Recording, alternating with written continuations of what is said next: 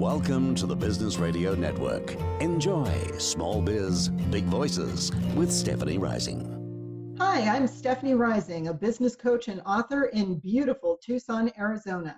Today, it's my pleasure to speak with Clint Perry, Business Development Manager for Focus HR. Our interview will conclude with a Proust lightning round, and our final segment will be Dear Coach, when I'll coach listeners through issues they've emailed in. For the time being, we are recording our show remotely, so thank you for bearing with any sound idiosyncrasies. It's my pleasure to welcome my guest, Clint Perry. Clint has a passion for business growth and personal development. At Focus HR, he helps small business owners accelerate their growth with HR outsourcing. Clint began his career at Xerox Corporation, helping to grow Xerox's document outsourcing practice in Tucson by over $4 million in revenue.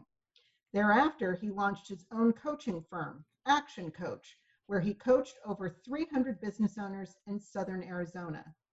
Most recently, Clint led strategy and client development for Lapin International, a strategy and leadership consulting firm focused on building purpose driven companies and leaders. Clint is a past columnist for Inside Tucson Business and the Arizona Daily Star, and he is one of Tucson's 40 under 40. He earned a degree in business management from BYU, an MBA from the University of Arizona, and is a SHRM Senior Certified Professional. Clint, thank you so much for taking time to be with us today. Welcome to the show, and I'm just really eager to ask a whole bunch of questions about what's going down these days.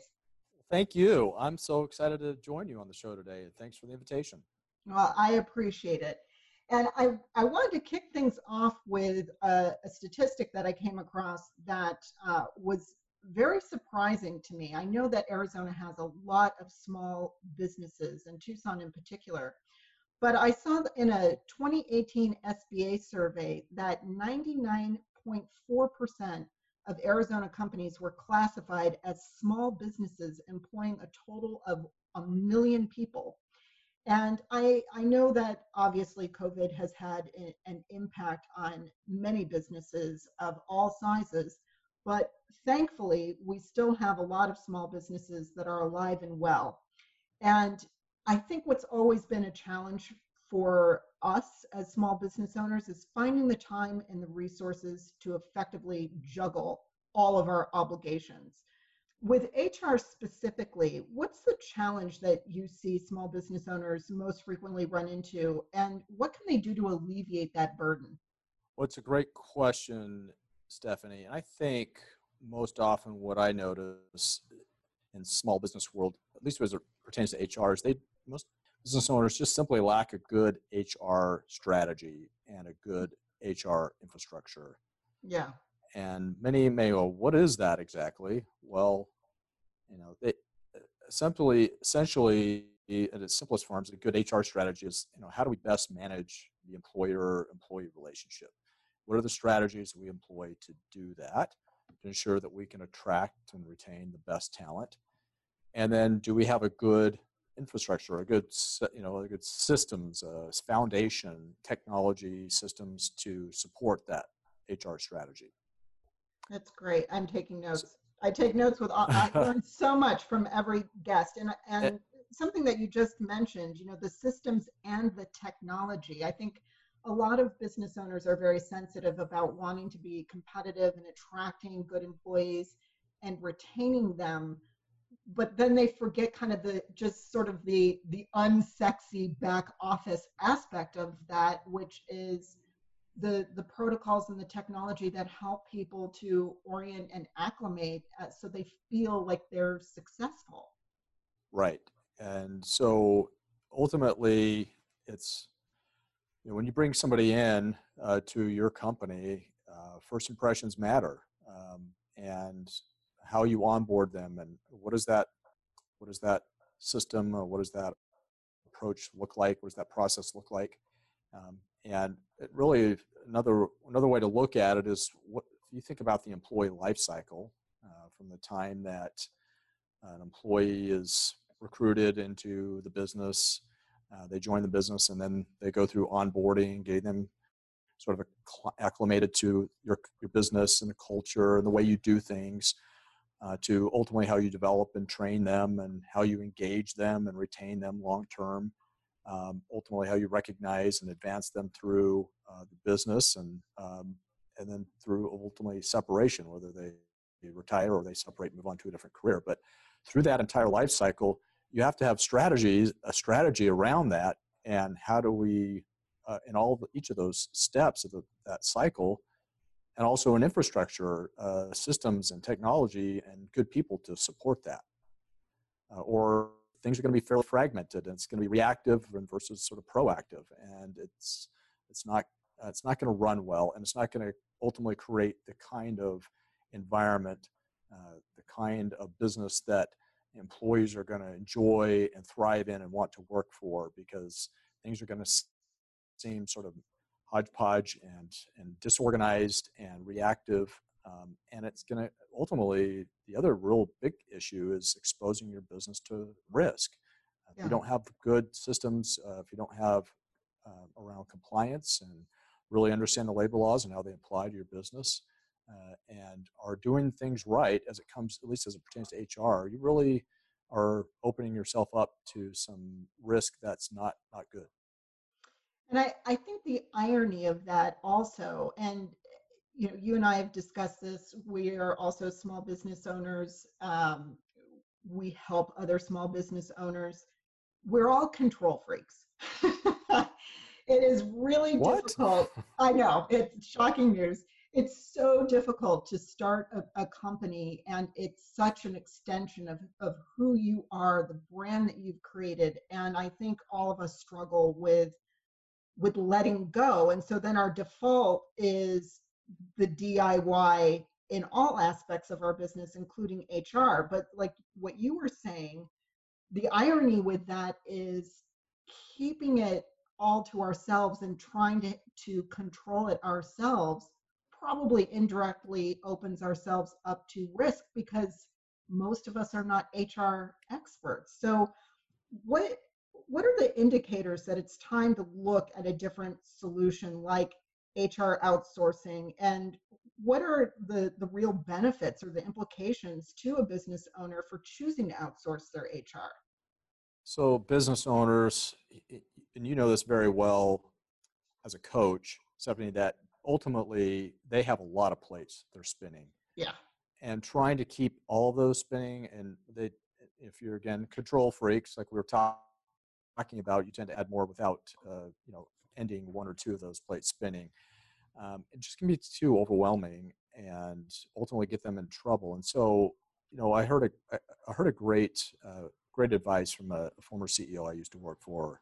And he said, do what you do best all of the time and do what you don't do best none of the time. and I think that's so such great wisdom. And when yeah. you think about, okay, what am I really good at? What am I passionate about? What should I be doing all the time? Well, you know, when it comes down to business, yeah, small business and big business, really, you as an owner, executive, your real keys are how do I attract and keep the best talent? Because ultimately, that's going to differentiate my business.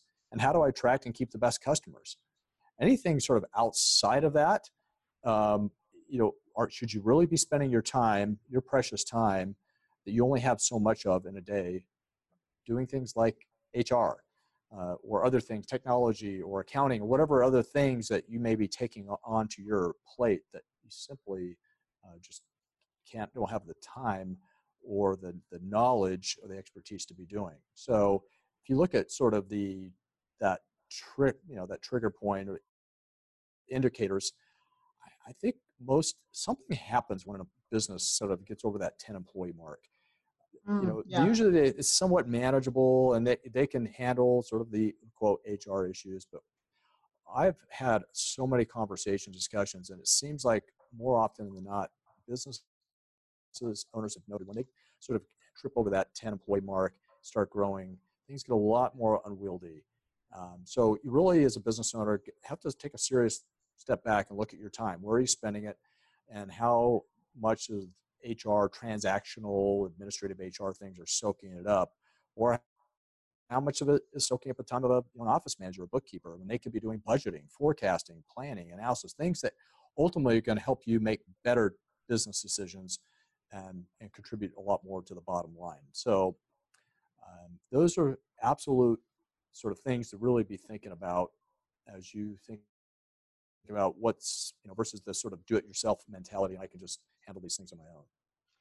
Yeah, and I know you know I'm I'm sympathetic to business owners who you know they're working with a finite amount of resources and they think if they do certain things themselves that they're they're going to somehow save themselves money but to the point that that you just made what they don't always take into consideration are opportunity costs where if they weren't doing if they stopped doing something that really fell outside of their purview and you know if it falls outside of your skill set it's taking you longer right?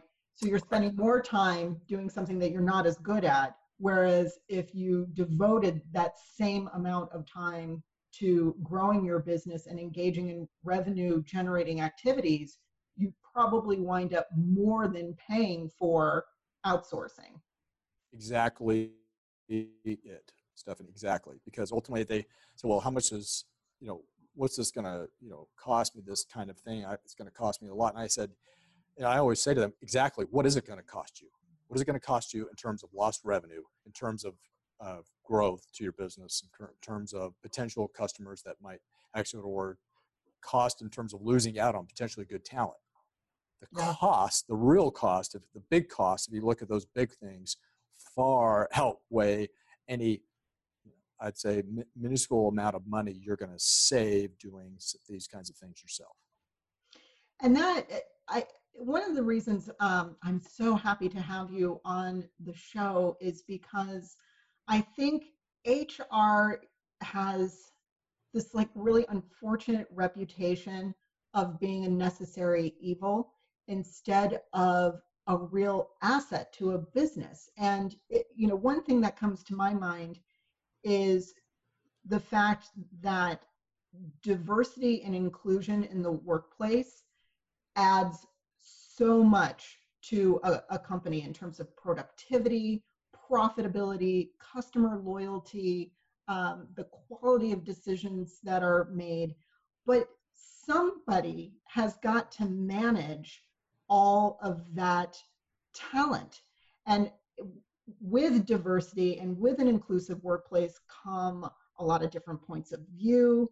Um, the the need for people to feel accepted by their peers the need for people to feel like they have a voice in decisions. Um, that that's more of an art than a science. And somebody's got to have their hands on the reins.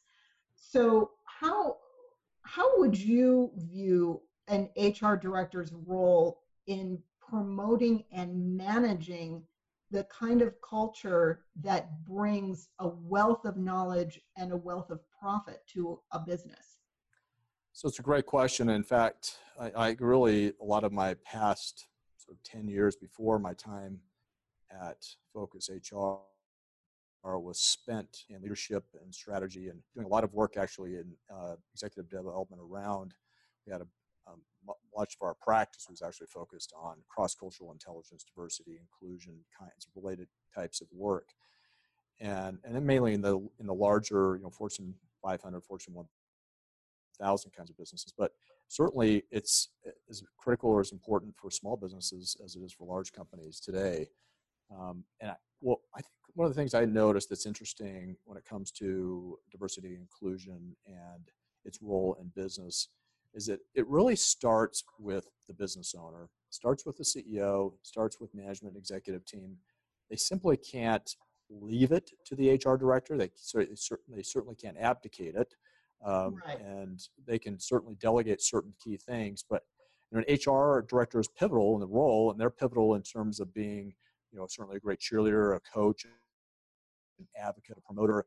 Uh, but when it comes to those core D&I uh, values, they have to kind of starts from the top and they've got to be sort of decided on and integrated and committed to to the fabric of the business the fabric of the culture and actively lived and embodied each day and it can't just be saying oh well our hr director is going to take care of that uh, no it really starts from leadership and then uh, ultimately a great hr director is going to be key and instrumental in amplifying that in the business in not only uh, through through the people side of the business and, and talent and of course uh, when it comes to promoting that those kind of values and philosophy to those who they are recruiting um, bringing into the business but then and certainly to the existing employees uh, ensuring that those values are promulgated and and promoted importantly. So um, and it can't just be here's the other thing i noticed about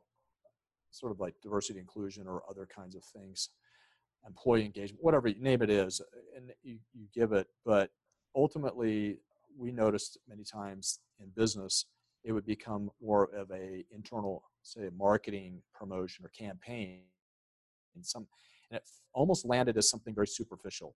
Um, but you know what? People uh, employees customers suppliers they pick up on this stuff they, they'll see through that sort of something that's not really uh, authentic hmm. to the culture of the business and to the values of the business. So I think that's another important role that an HR director uh, plays working with leader, the leadership of the business is ensuring that this is something we that really matters to us that we care about that's sincere and genuine and not just a oh me too kind of afterthought that we're just saying oh yeah we believe in diversity and inclusion but you really don't live it you really don't buy into what that means and you don't actively integrate it into uh, day-to-day business.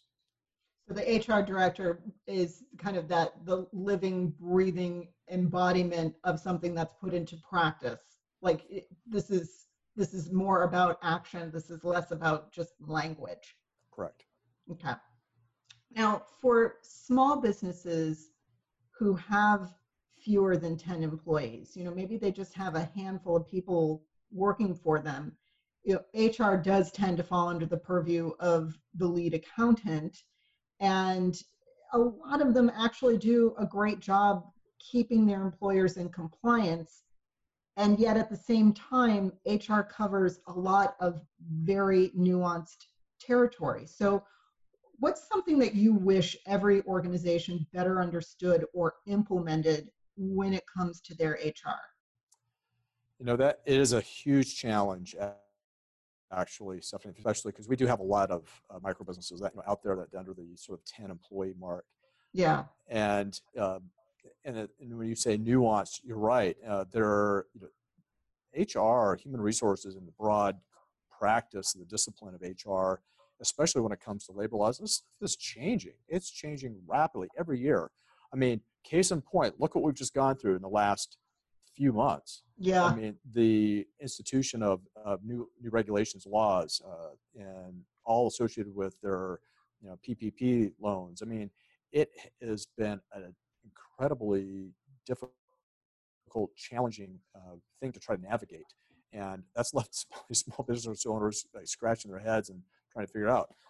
A little challenging some for us uh, as you know have really experts in the field and trying to help our clients really navigate it. But i think as i think about these small business owners you know what's something that they really better understood? For me i just wish they really understood that it can be an actual business strategy um, and perhaps even the most important strategy not just sort of an afterthought. It's not a trans hr shouldn't be something that's transactional or just administrative uh, and certainly worry about it being advocated or delegated to you know, something accountant or bookkeeping kind of role.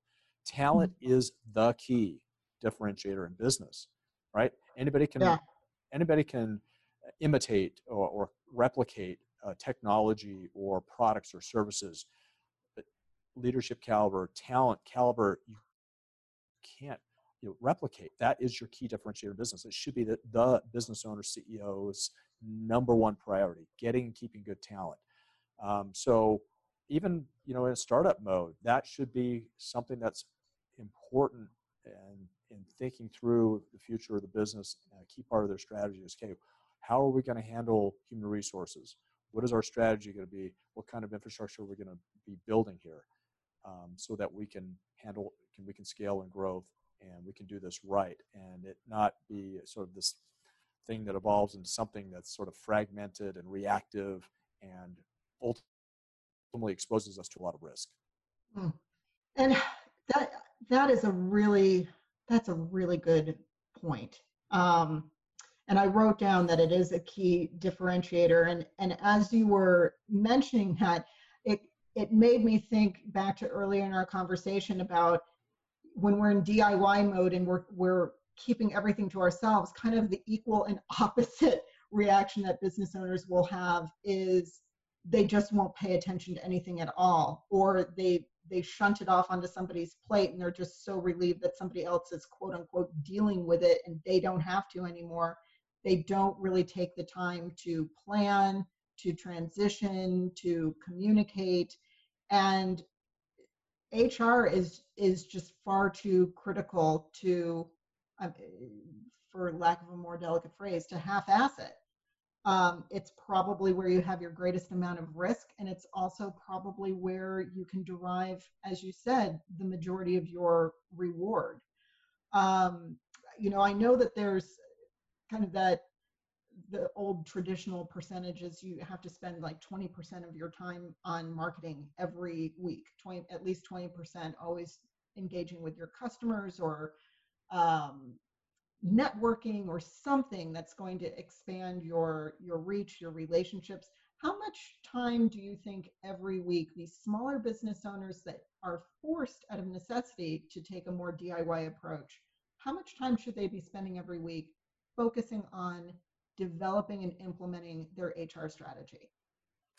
Well ultimately if talent is the key differentiator in business if you agree to that premise and that sort of statement um, then you know to me it's it's a significant majority it's you know perhaps you know 50 60 percent of your time should be really focused at least on are we what are we doing to attract and retain and develop the best people in our business? And ultimately if we're going to grow um, what I, you go ask any business owner out there. I mean, I, I have conversations all the time. It is the number one issue. It is the number one pain, you know, headache. They, I just can't find and keep good people. Yeah. And it's tough out there. And even in the, the current situation we find ourselves in, I mean, we've had record low unemployment, and Tucson has struggled to um, have an inventory, sufficient kind of inventory for good talent, especially those in a more of a you know managerial or executive kinds of um, very highly skilled types of talent. Um, it's very difficult, and it, keeps uh, feels almost. I think a lot of business owners feel it's almost like a full time job just to try to find and keep good people for the yeah. business. So it has to be a significant portion of your business, and maybe sounds crazy, but honestly, it, it is the key, to me, it's the key differentiator. We're going to take just a quick break on that note. This is Small Biz Big Voices hosted by Stephanie Rising. I'm a small business coach on a mission to get business owners off their hamster wheel and empower them as authentic and influential leaders. My online dynamic marketing course provides step by step videos and exercises to help you connect with your ideal client and discover your true sales personality. Find out if you're a Panther, politician, protector, or professor by going to therisingeffect.com. Today, I'm visiting with Clint Perry of Focus HR. Now, you, you mentioned the, the impact of, of COVID a little bit earlier, and I think you know, regardless of whether we've had to pivot our business to a virtual platform or whether we're still at least partially functioning in person, all businesses of all types are still at the end of the day composed of people. And those people are looking for opportunity and a sense of purpose. And they also come with their own complexity and a need to be heard. So, for those who are brave enough to become HR directors, what advice would you give someone thinking about a career in, in HR? What can they expect, particularly in today's marketplace?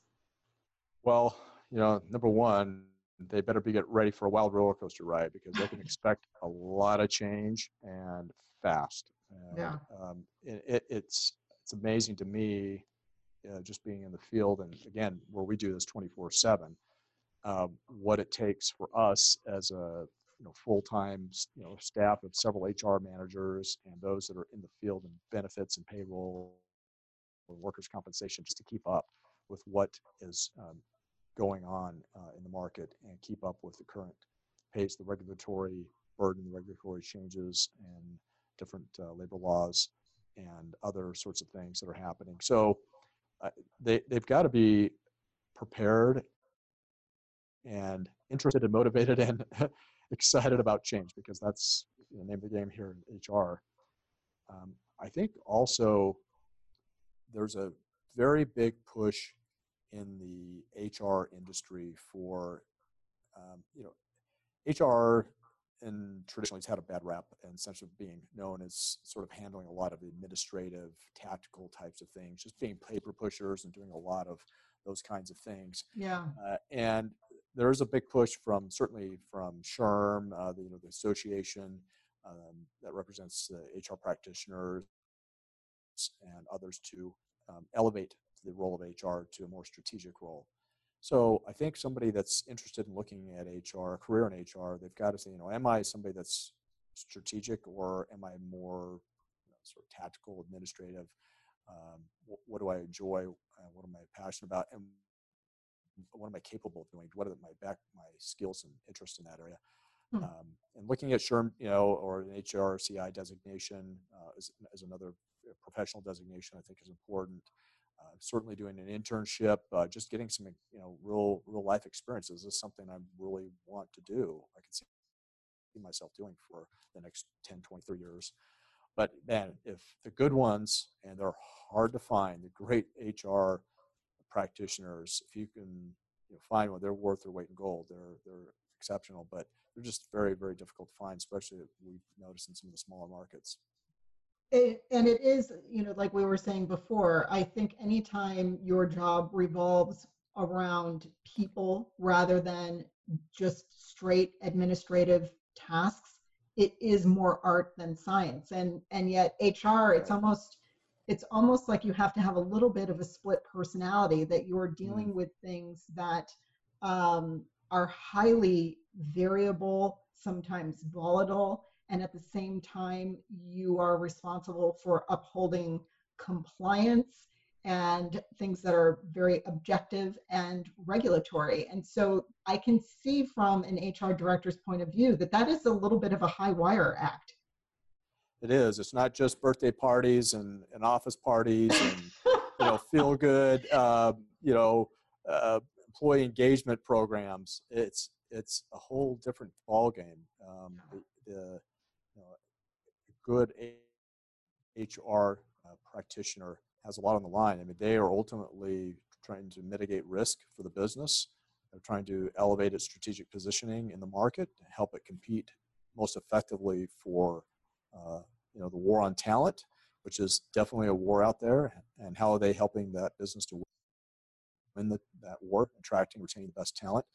Um, and ultimately, how what are they doing to you know, develop the good people they have? How are they um, helping you know, create a, a, great career path or in helping uh, promote and recognize and advance people uh, in the business because you know you add this whole and then you add the whole mix of millennials and gen zers that are coming into the market and bring a whole different challenge shall we say uh, mm-hmm. to the talent game and hr managers are tasked to figure that out, kind of that out. So, and and in that role, particularly, I mean, with I, have mentioned on on prior shows. I mean, with millennials now being the, the largest living workforce, and you know, some of them are are now well into their 30s and they've got a lot more experience under their belt. But there's kind of the younger end of the millennial spectrum, and now Gen Zers starting to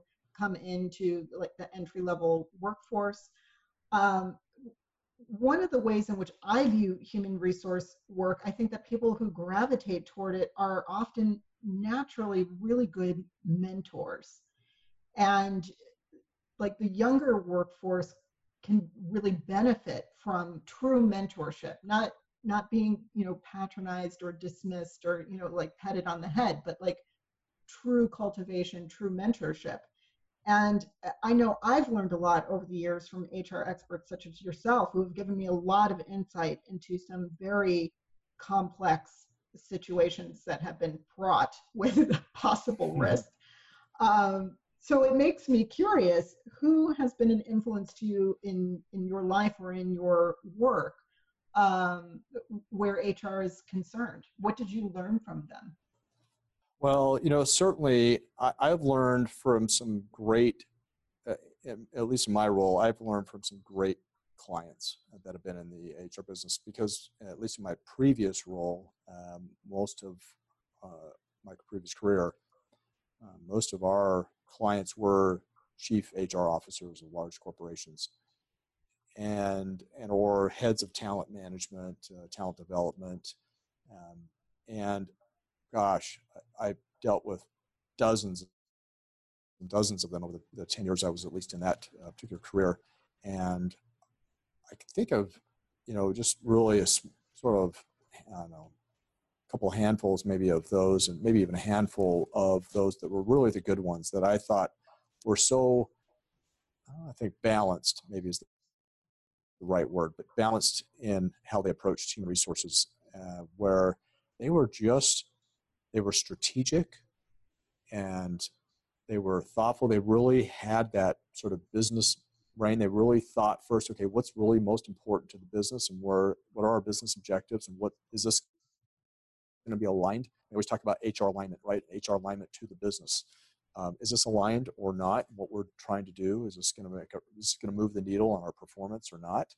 Um, it wasn't about sort of their own um, program or their um, their their own personal uh, sort of goals or aspirations or what they wanted HR to be. It was really a much they were really elevated above that and more looking at overall the business objectives and goals and making sure they were aligned, their teams were aligned, anything, any HR initiative, object, uh, uh, program, whatever it is, policy, uh, was aligned to the business objective. So that to me was really, uh, really impressive. And I, there was a, again, probably a good handful of HR leaders that to me embodied that.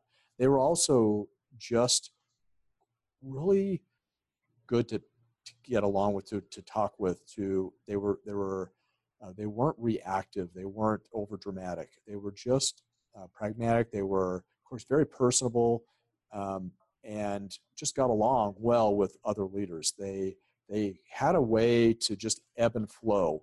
They could adjust their behavioral style, their their communication style to a wide variety of different business leaders and line leaders, um, functional leaders in the business that they had to work with and be able to listen you know being that capacity to listen to understand to test for understanding and then to align uh, to those hmm. leaders and what their needs were and to deliver on what the, those needs were that's a, a rare rare quality and i think that also distinguished those hr leaders that i, I dealt with in the past and since you had a chance to to witness that level of professionalism, I'm, I'm assuming those folks worked for larger companies. And I'm I'm tying this back to the the comment that you made earlier that there's there's like this war for talent that everyone, whether it's a large company or small company, everyone is looking to get the, the best possible team assembled that they can.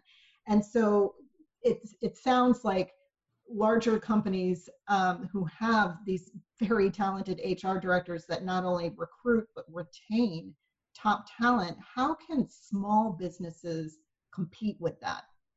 Well, it's tough, uh, especially perhaps in a market like ours, where there's already seems like a low inventory of really top talent because we, we see it in many cases fleeting to you know Phoenix or other larger metropolitan areas where they feel like there's more opportunity and a lot more companies, um, mm-hmm.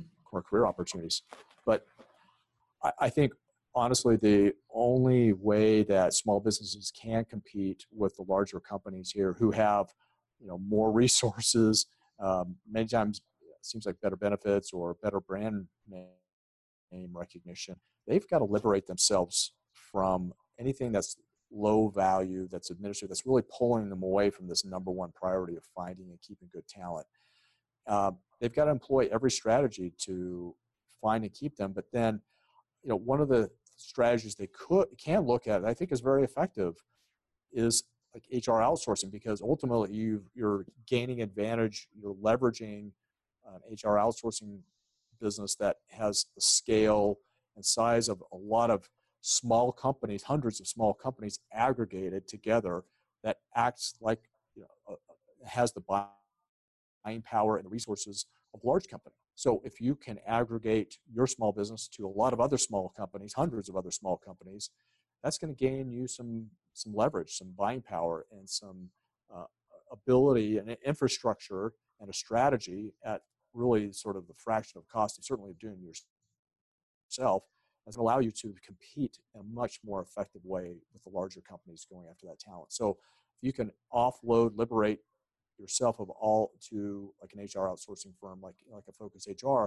ultimately, then I can then re- take that time and focus on doing my business. I can focus on getting and keeping the best talent because now I have access to some of those things that the big companies do that I didn't have before. So it really, in a sense, levels the playing field a lot and I think that's that's very significant. I also think another thing they can do to compete with the larger companies is really establishing a purpose-driven business. You know, especially you millennials, Gen Zers, they want to make a difference, right? They want to feel like they're part of something big. They want to they're looking for this sense of meaning, a sense of contribution, to be part of something. So, what does your business stand for? What's your purpose? Why do you exist? what's the contribution you make to the world to the, your customers that no one else does in quite the same way and how do you infuse that into your uh, recruiting efforts and into your uh, retention efforts i think mm-hmm. that's significant as well and mm-hmm. you know you, you've got you're competing with the larger companies and you can you can you can inspire a potential candidate to be part of something a growth opportunity something that's exciting and, and something that's meaningful is going to make a real positive difference in the world, that could be your edge. Kind of, this is the, the perfect segue to the last question I wanted to ask in this in this part of our conversation. Um, when you were mentioning outsourcing to a company like yours that has this aggregate buying power, uh, Focus HR serves clients in 33 states. And so chances are someone listening to this podcast has access to your expertise. What does Focus HR offer to business owners who are looking to either streamline their compliance or really up their strategic HR game? What when you say you have aggregate buying power, um, what what does that mean to the end user? Well, first first and foremost, certainly what and I kind of referred to this before, we give you an HR strategy and an infrastructure. It's already built, it's designed. It's sort of like a plug and play in a sense. You don't have to build it yourself, figure this out yourself. We've already invested lots of money and time and hired the best people to figure all that out. You you've made the wheel. we made the wheel. Don't reinvent it. Don't create it. Invent it yourself. Um, you got a team of experts here. You've got the tech, you know, technology, the platform. You've got best practices, and so all that tied up really in a variable cost kind of pay structure where you don't have to invest all the fixed costs and other variable costs to you know, develop something like that or keep something going like that. Um, I think also, you know, ultimately, if they're really look, looking to HR up their HR game, they need to spend again more time focused on the activity, the time of finding and seeking good people for their business and yeah.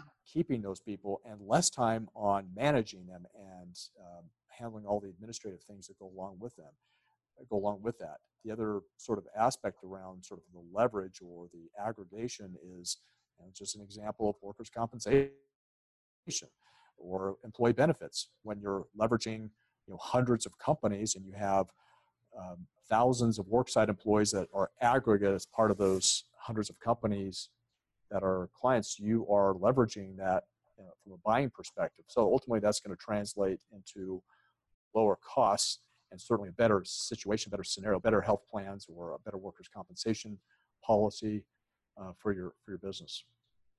a, a much better outcome with far less investment of the owner's time, which sounds like a win-win to me. Yeah, less time, a better team, and ultimately better technology. You can learn more about Clint and Focus HR by visiting their website at www.focushr.net. We will also have that for you in today's show notes. Um, we are going to go on to the Proust lightning round. Are you ready? I'm ready. Let me have it. All right.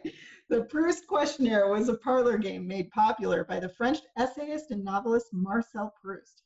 He believed that by answering 35 specific questions, an individual reveals their true nature. I'm going to ask you five of them. And the hmm. first mm. is which historical figure do you most identify with? Oh, gosh. Well, you know, I, I'm a person of faith, and so as I think about going back to historical figures, we'll go to a biblical figure. So, how about like I love Joseph of Egypt. Uh, guys just went through so much, and I, even through all the adversity and uh, the challenges, he rose to be somebody great that actually made a huge impact in uh, saving Egypt from famine. And um, I just I'm always impressed with uh, with that story. Very cool. What is your most treasured possession? Oh, wow. Um, I think my faith, honestly, I and I know it's not a sort of a physical, tangible possession, but it's something that is very dear to me and something that is uh, an anchor for me in my life, and uh, that I, I, treasure greatly. And it uh, it's what brings me joy and peace and, and happiness what is the quality you most like in a person? I, you know, for me, it's kind of a couple of things. I think empathy is one, where somebody can really empathize, they can listen and show they care. And the other thing I really like is spontaneous and um, somebody that's fun. What is your greatest extravagance? Probably Reese's. cups. yeah, I uh, a little bit of a Reese's fan, but uh, you know, if I can get out play a game of golf, which I you know I love and rarely do, um, I always find an excuse. I'm too busy and etc. Um, that's probably my greatest extravagance, sadly enough. extravagance in frustration. yes. and lastly, what is your idea of perfect happiness? Whoa, perfect happiness. Hmm. You know, to me, it goes back, I think, just to, to balance. Uh, mm-hmm. We've got so much going on in our life, but if you can find balance in the areas of your, you know, those sort of like the you know, Covey areas physical, spiritual, emotional, social, um, intellectual, mental those capacities, if you can have balance in each of those areas, I think life is pretty good. And no, I've got and and I've also got you know four kids, so seeing them being productive and just you know the people that you love and care about that are happy and healthy, uh, all that in a balanced sort of life. To me, that's sort of perfect happiness. That's awesome. Thank you. I I love getting honest, spontaneous answers to these. You have great answers. Thank you, Glenn. Next, we're going to have Dear Coach. Um, I would love to have you chime in. This is the end of our last, or the um, at the end of our last segment. Mm. Dear Coach gives our listeners the chance to have their emailed questions addressed. And many of the problems that I see in businesses, if not relationships in general, stem from either a misunderstanding of others or a focus on our challenges rather than our strengths. So I'm doing a four-part Dear Coach series on the DISC behavioral types to help us better recognize our own motivation as well as that of others. And today I'm featuring the I, who is the influencer. With a need to pepper most tasks with fun, their path toward a goal may not always be a straight line, but it will definitely be an experience. Influencers are the world's optimists. They are guided largely by their emotions and the belief that almost anything is possible. They just need to find a way. They also thrive when accepted. A smile paired with thank you or good job will win you great loyalty from someone who's genuinely eager to be appreciated. That need for social acceptance is both a driving force and an Achilles heel of the I style. Their need to connect and communicate, their charming persuasiveness, and their natural ability to befriend others make them highly productive in people oriented industries. However, I's need to beware that their eagerness to please and their emotionalism can sometimes fog their objectivity and cause them to attach themselves to ideas or people before all the facts are in. Each of the disc styles has a specific emotional motivator that tends to guide their decision making. Sensitive as they are, it's fortunate for I's that they are motivated by optimism. They rebound quickly in their confidence that tomorrow is indeed another day. Similarly to the D style, I's like to keep things moving along without getting bogged down in too many details. However, where the D is driving for results, the I is seeking out fun and friendship. In work or play, I's must enjoy what they do and who they interact with, or they quickly become bored. Their near constant need for variety can be difficult to fill, as well as make them prone to flit from idea to idea. These are our sprinters, not our marathoners. It's that combination of few details, much hopefulness, and easy distraction that can cause others to view high I's as Pollyannas. I's can lack the concrete facts that typically root solid decisions, trusting instead their own feelings. A talkative and emotional group, I's sometimes get off task and share more information than others can comfortably hear. But I's who master their gift of the gab and adapt to the listener's style are highly effective at connecting with and influencing others. Think of Oprah. There is a reason why she taped her show for 24 years in front of a live audience. I's feed on the energy in the room. For someone as dynamic and influential as Oprah, that sense of immediacy and connection is simply essential to her being. In business, gregarious influencers generate enthusiasm for ideas and excel at motivating their team. Their personableness makes them excellent for business development as they tend to be top revenue producers. What others may perceive as a lack of a solid plan is an influencer's ability to view life as an organic, ongoing process. If they attempt something and it doesn't work out, their optimism enables them to stand up, brush themselves off, and move on to the next idea. It isn't that they don't learn, it's that their energies are concentrated in their belief that they can always recover. While this can be viewed as flaky, an advantage to having an I on your team is their ability to adapt. I's help guide their teams to go where the social current takes them, usually putting them at the forefront of trends and sales. When they curb their chattiness, the I's warmth and energy can shine through in wonderfully infectious ways. To sum up, I's are a gregarious, charming, and energetic group whose relationships are a boon to any organization. Their genuine affection for people and sense of humor offer a boost of good energy to those around them. For excellent communication, sales, and a shot of fresh enthusiasm, you want an I on your team.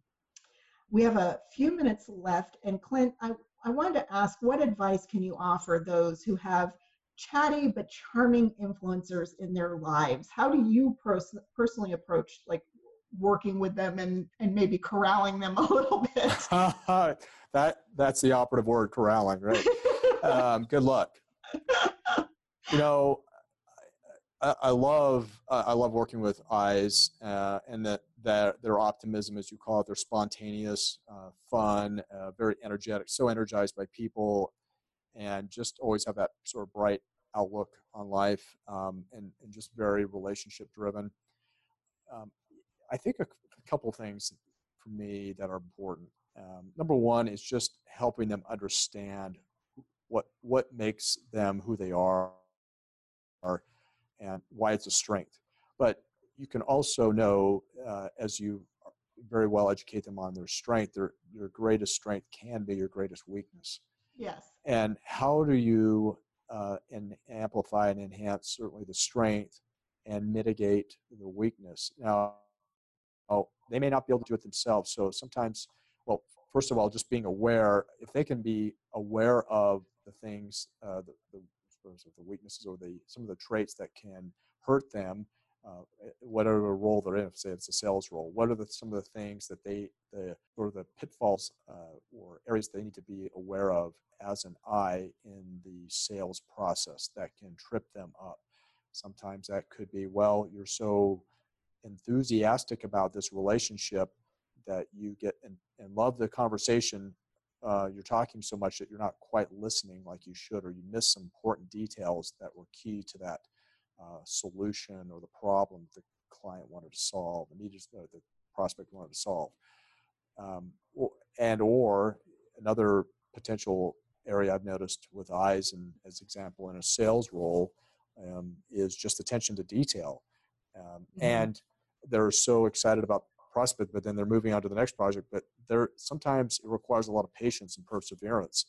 Um, you you know you may they may be working with somebody that's an, a, an S or a C on the disc profile that just requires a lot more time and a lot more data and information and I's can grow very impatient and they're ready to you know move on where they could have they left some some an opportunity on the table because they they just didn't exercise that patience. So it may be that either they need to ratchet it back and and put in sort of systems or habit develop habits or ways that they can sort of modulate that I and be persistent and patient or work with somebody have a partner that complements them that brings some of the s and c characteristics and behavioral styles into uh, the relationship and can help uh, balance that i and help make up for uh, fill in the gaps where those uh, i tendencies tend to trip them up that is great advice, and uh, I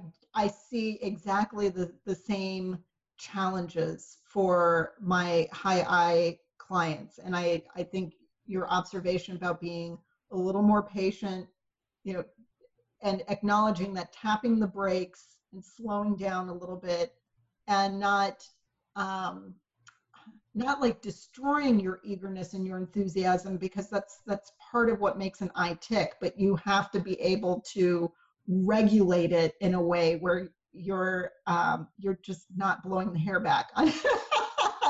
Right exactly. across from you. Well the other thing is the uh, you know is that uh, that optimism which is a great trait how do you balance the realism side of this? Yeah. and and just being able to ask have some tough questions to ask that really give us a realistic sense of you know an objective sense. Where are we?